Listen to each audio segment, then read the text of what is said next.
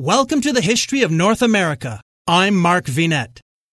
History of North America is part of the Salem Web Network's Parthenon group of history podcasts. Let's pause our series storyline and listen to a sample of James Early's Key Battles of American History. We are going to focus on key leaders in the war. We're going to tell you what happened to just the top of the top leaders after the war and what went on with their career and their life and when did they die and how old were they. Albert Speer of the Nazi regime survived the war and the immediate aftermath of the war. So Albert Speer was the Minister of Armaments. He was basically sort of the architect of the Third Reich in, in a lot of ways, in terms of physically the architect. After the war, Speer was among the 24, quote, major war criminals who were arrested and charged with crimes of the Nazi regime at the Nuremberg trials. He was found guilty of war crimes and crimes against humanity, principally for the use of slave labor, because the Germans, the Nazis used slave labor in, in armaments and in programs throughout their existence. He narrowly avoided a death sentence. He served his full term and he was released in 1966. He used his writings from the time of his imprisonment as the basis for two autobiographical books, Inside the Third Reich and Spandau, The Secret Diary. Spandau was the prison where the lead Nazis were imprisoned. Speer's books were a success. The public was fascinated by an inside view of the Third Reich. He died of a stroke in 1981 at the age of 76. Now, more recent scholarship has cast doubt on some of Speer's recollection, and there was criticism that he whitewashed his own role in things. His recollections of private discussions with Hitler are especially problematic because we only have his word to go by. Private conversation between him and Hitler, the only person that would have witnessed it would have been Hitler and himself. And you see this in a scene in Downfall where Speer tells Hitler, I have been secretly countermanding your orders and preventing your orders to destroy Germany throughout for the last multiple months. And that came directly out of Speer's book. He claimed he had that discussion with Hitler and told him. And there's no way really to prove it because he's dead and it was only his word and Hitler wasn't there to countermand him. In some cases, there were conversations with Goebbels and Hitler where you could go by Goebbels' diaries because Goebbels was a fanatical diarist. So he wrote down pretty much everything that happened. The last German we're going to talk about is Heinz Guderian. Heinz Guderian surrendered to the United States Armed Forces on May the 10th, 1945, and he was interned until 1948.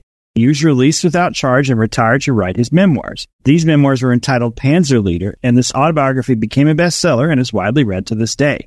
Guderian's writings promoted several post-war myths, including that of the quote clean Wehrmacht, which is that the Wehrmacht was not guilty of all the crimes. It was really the SS and the Nazis, and that the army was somehow only doing their soldiers' duties. Well, in his autobiography, Guderian portrayed himself as the sole originator of the German Panzer Force. He was not, but he was one of the major theorists, so he does deserve some credit for that. And he omitted any mentions of crimes that he may have authorized or condoned. And there's controversy about that, whether or not he actively allowed his troops to commit war crimes or not. And we'll never really know the answer to that question. He was fired multiple times by Hitler, that's for sure, and kept getting brought back. Guderian died in 1954 at the age of 65, and he's kind of a popular figure among military theorists, especially because he was, very well written. He wrote books before the war as well. Okay, let's move on to the Soviets now. And of course, we're going to start at the top with Joseph Stalin. After the war, Stalin started another reign of terror, purges, executions, exiles to labor camps, and persecution in the post war USSR. After the war, he suppressed all dissent, anything that smacked of foreign, especially Western influence. Stalin also famously, as we talked about last time, established communist governments throughout Eastern Europe. And in 1949, he led the Soviets into the nuclear age by exploding an atomic bomb. In 1950, he gave North Korea's communist leader Kim Il sung permission to invade the United States supported South Korea, and that triggered the Korean War. In the late 1940s, Stalin's health began to decline, and he died of a stroke in 1953 at the age of 74. His body was embalmed and preserved in Lenin's mausoleum in Moscow's Red Square until 1961. He and Lenin were there side by side until 1961. It was removed and buried near the Kremlin walls as part of the de-Stalinization process, initiated by Stalin's successor, Nikita Khrushchev. Let's move on to Georgy Zhukov, the famed general commander in the front. After the war, his success and popularity caused Stalin to see him as a potential threat. He stripped Zhukov of his positions, relegated him to military commands of little strategic significance. After Stalin's death in 1953, Zhukov supported Nikita Khrushchev's bid for Soviet leadership. Previously, Khrushchev had sort of been a toady to Stalin, or had worked his way up to one of the chief toadies of Stalin. When Stalin died, Zhukov supported Khrushchev, and this blocked an attempt by the head of the secret police and a genuine monstrous person, Lavrentiy Beria, to succeed Stalin. Lavrentiy Beria tried to assume power or work his way into power, and he was stopped and stopped quite violently by Zhukov. Allegedly, Zhukov fired the bullet that killed Beria. In 1955, Zhukov was appointed as defense minister and he was made a member of the Presidium, which was sort of the high council of the Communist Party and Soviet government. 1957, though, he lost favor again and he was forced to retire. He never returned a position of influence and he died in 1974 at the age of 77. Hi, everyone. If you've been injured in an accident that was not your fault, listen up. We have legal professionals standing by to answer your questions for free. Call now and find out if you have a case and how much it's potentially worth. Call 800 218 6010.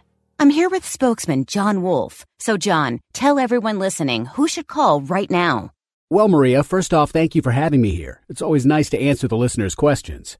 Now, as far as who should call in, Anyone who's been injured in an accident and think you deserve compensation, give us a call right now. 800 218 6010. You'll find out if you have a case and how much it's potentially worth. Thanks, John. You heard it, folks. Take advantage of this opportunity and call now. 800 218 6010. Advertisement sponsored by Legal Help Center may not be available in all states. Okay, moving on to another successful Soviet general, Ivan Konev. Konev replaced Marshal Zhukov as commander of Soviet ground forces in 1946. In 1956, he was appointed commander of the Warsaw Pact armed forces, and he led the Prague Spring, which was in 1968. In 1961, as commander of Soviet forces in East Germany, he ordered the closing of West Berlin to East Berlin during the building of the Berlin Wall boy, he had his hand in a lot of major Cold War events. Well, he would have also been in command. Well, he would have been in command of the Warsaw Pact. He would have been in command of Soviet forces during the, the Berlin crisis in 48. Yeah. So he was definitely dead. He remained a popular military figure in the Soviet Union until his death in 1973 at the age of 75. Okay, let's move on to the British now. And of course, we're going to have to start at the beginning with Winston Churchill. Okay, sorry. That's my last bad Churchill imitation. All right. So Churchill was defeated in the prime minister election of July 1945.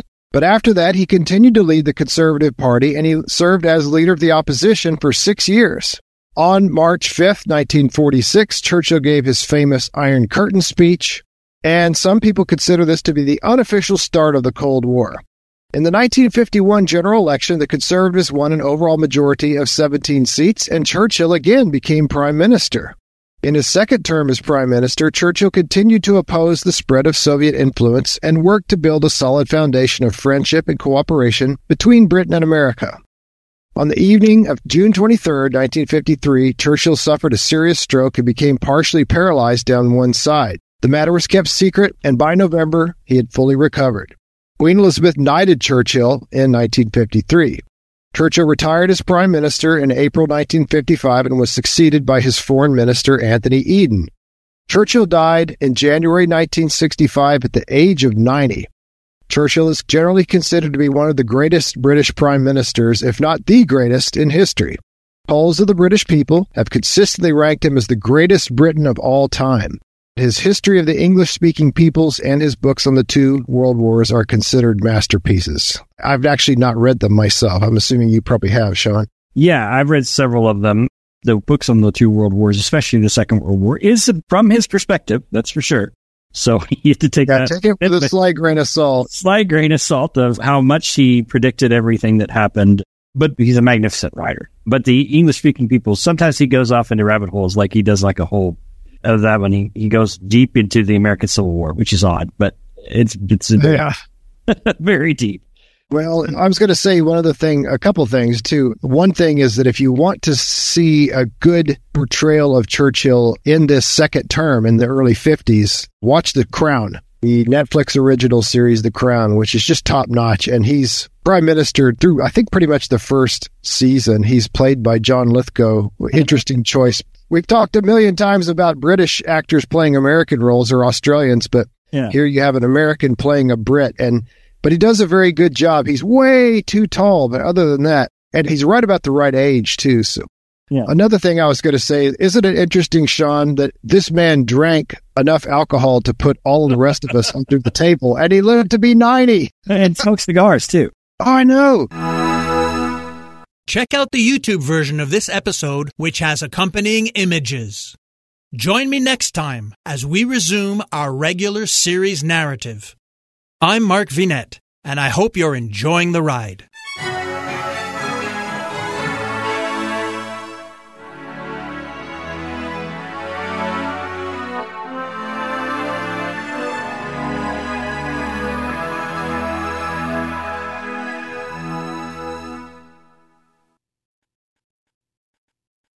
Doctors endorse it, nutritionists recommend it, and customers love it. Calotren Healthy Weight Loss. Ron in Texas lost 35 pounds. Marie in Pennsylvania lost 117 pounds with Calotren. Diane not only lost weight, but she also found relief from arthritis. Lynn lost over 45 pounds. Calotren contains collagen, the most abundant protein naturally occurring in the human body, which decreases as we age. Taking Calotren promotes better sleep, more energy, less joint pain, and best of all, weight loss. Calotren has an amazing 86% success rate with their 90 day supply. And this week, take advantage of their President's Day sale. Buy the 90 day supply and get an extra month free plus free shipping. Ordering is so easy. Just text the word HISTORY to the code 30605 and we'll send you a link to the special offer. Again, text HISTORY, that's H I S T O R Y, using the code 30605.